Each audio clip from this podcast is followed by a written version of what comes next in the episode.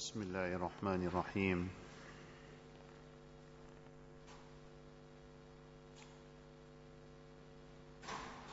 After Iman, one of the greatest gifts of Allah Tabaraka wa Ta'ala on this ummat is the Quran Sharif.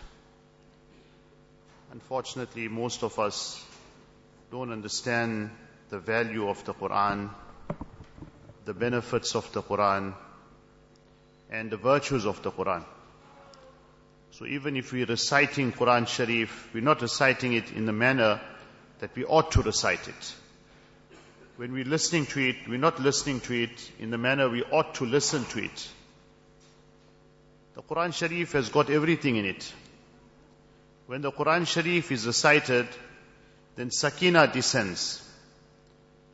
What is Sakina? Normally they translate Sakina as tranquility. But many ulama have mentioned that actually Sakina is a special creation of Allah subhanahu wa ta'ala. And this unique creation of Allah has got farishtas, it's got tranquility with it. So when you're reciting the Quran Sharif in your home, remember the Sakina is descending. These are all realities. Nabi sallallahu alayhi wasallam has informed us about it. We do not have the eyes to see that. But Rasulullah wasallam could see it and he was informed of it. And he told us the benefits of the Quran Sharif. As we mentioned, when we don't understand the virtues of something, then we won't attach that type of importance to it. Sheikh Sadi Rahmatullah Ali gives one small anecdote to explain this point. He says when he was a young boy, his mother made a ring for him, very expensive ring. So he goes out with the ring. One thug seen him. Now he's thinking how he's gonna rob this child of his ring. So the thug comes with a piece of sugar candy and he tells him, suck this. So Sheikh Sadi is a young boy, puts a candy in his mouth, he sucks it, very tasty, very sweet. Then he tells him, suck your ring now. So he sucks the ring and there's no taste. So the thug tells him, let's do a swap. Now those days the thugs were a little bit more decent, not like now. They'll just force it out of your finger. So he says, Sheikh Sadi, let's do a swap. The Sheikh Sadi is a young boy, he takes his ring out, expensive ring, and he gives it to him, and he takes that piece of sugar candy. And obviously later on in life he realized that that ring was so valuable that he could have bought probably thousand pieces of that sugar candy with that ring. But not knowing the value of that, he left the ring and he took the sugar candy. So that is how true that is to us. Because we don't know the value of the Quran Sharif. We will leave the Quran and we will opt for everything else. A person will read every other book. Give him some novel, he's prepared to read it. Give him a newspaper, he's prepared to read it. Some article comes on the social media, he wants to read it. But when it comes to Quran, how many people have that desire and that enthusiasm to read the Quran? Because we don't understand the virtue of the Quran Sharif. We don't understand the benefit of the Quran Sharif. If you're looking for happiness, if you're looking for peace, if you're looking for fulfillment, if you're looking for satisfaction, that is what people don't have now. They got all the wealth. They got the best homes, they got the best vehicles. But no satisfaction, no peace in life, no tranquility, no fulfillment. Something is missing. Remember that void can only be fulfilled with the zikr of Allah, with the Quran. All the money in the world is not going to fulfill that void in your heart. You think you're going to get it in materialistic things. A man thinks he'll get a new car. It's going to bring satisfaction for a little while. There's a bit of a thrill and a bit of happiness. But before you know it, that is gone. It disappears. Because you're looking for it in the wrong place. The place where you're supposed to get it, you're not looking for it there. This is the Quran Sharif. This is the Kitab of Allah subhanahu wa ta'ala. This is what got barakat. This is the source of barakat. It's the source of happiness. This is what will connect you to Allah subhanahu wa ta'ala. So Alhamdulillah, we did speak about the last two surahs, the Surah Falak and Surah Nas.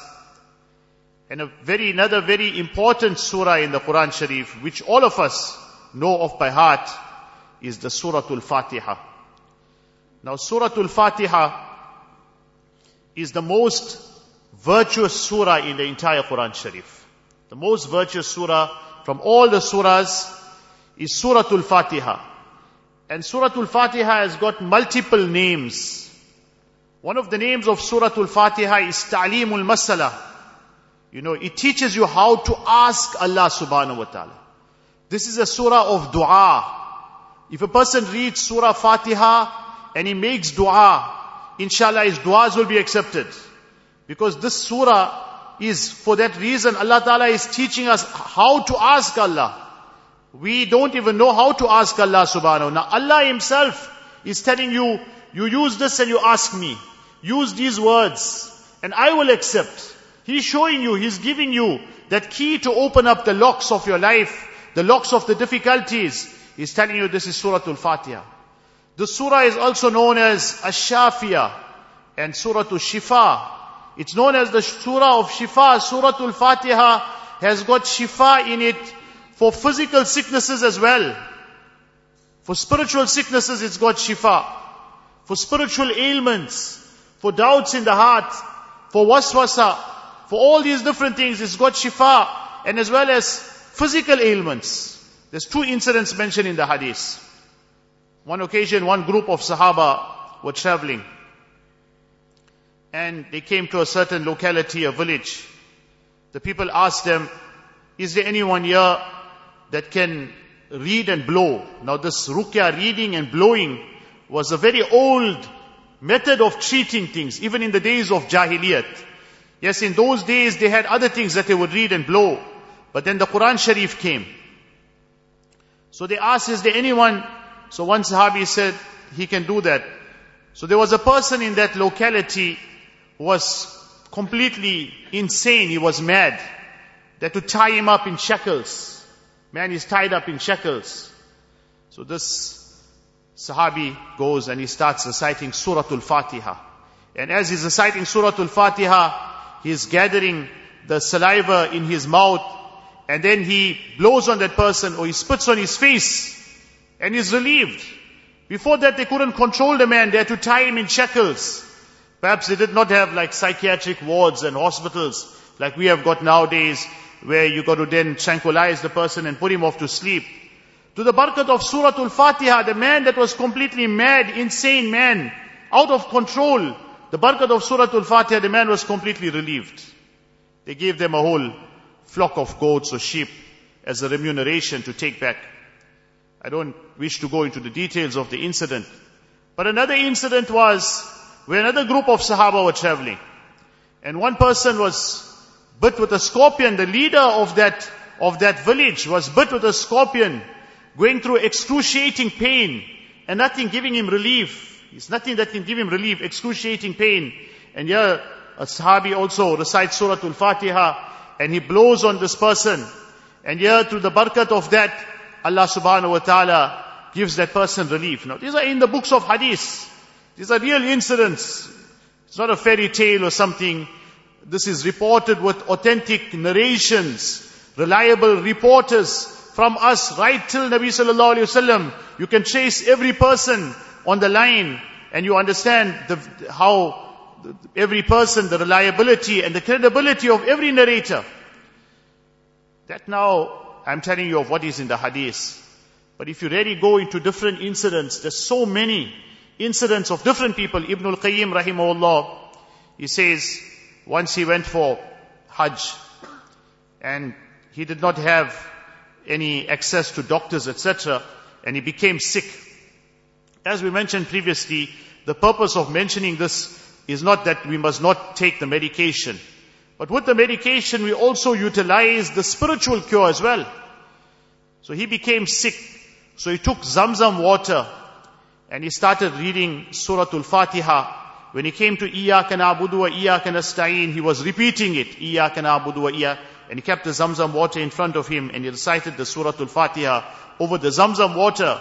And through the barakat of that he says, Allah subhanahu wa ta'ala gave him shifa. And he says on many occasions in his life, this is what he used. He used the Surah Al-Fatiha and Allah Ta'ala through the barakat of Surah Al-Fatiha, Allah Ta'ala gave him shifa. Now Zamzam is also shifa. And Surah Al-Fatiha is also shifa. So he gathered the both, he brought both of them together and he recited this.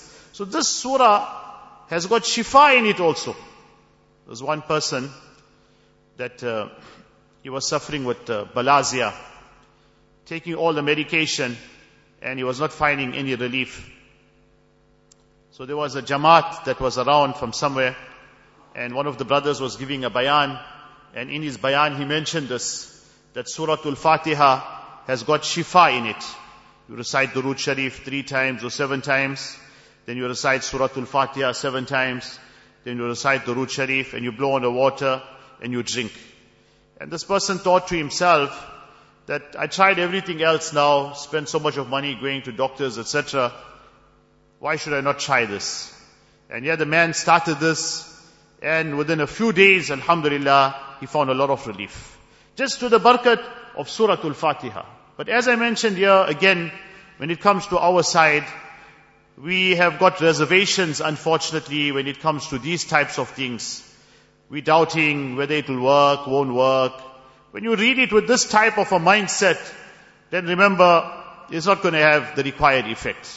The first and most important requisite for you to benefit is yaqeen. You have to have yaqeen.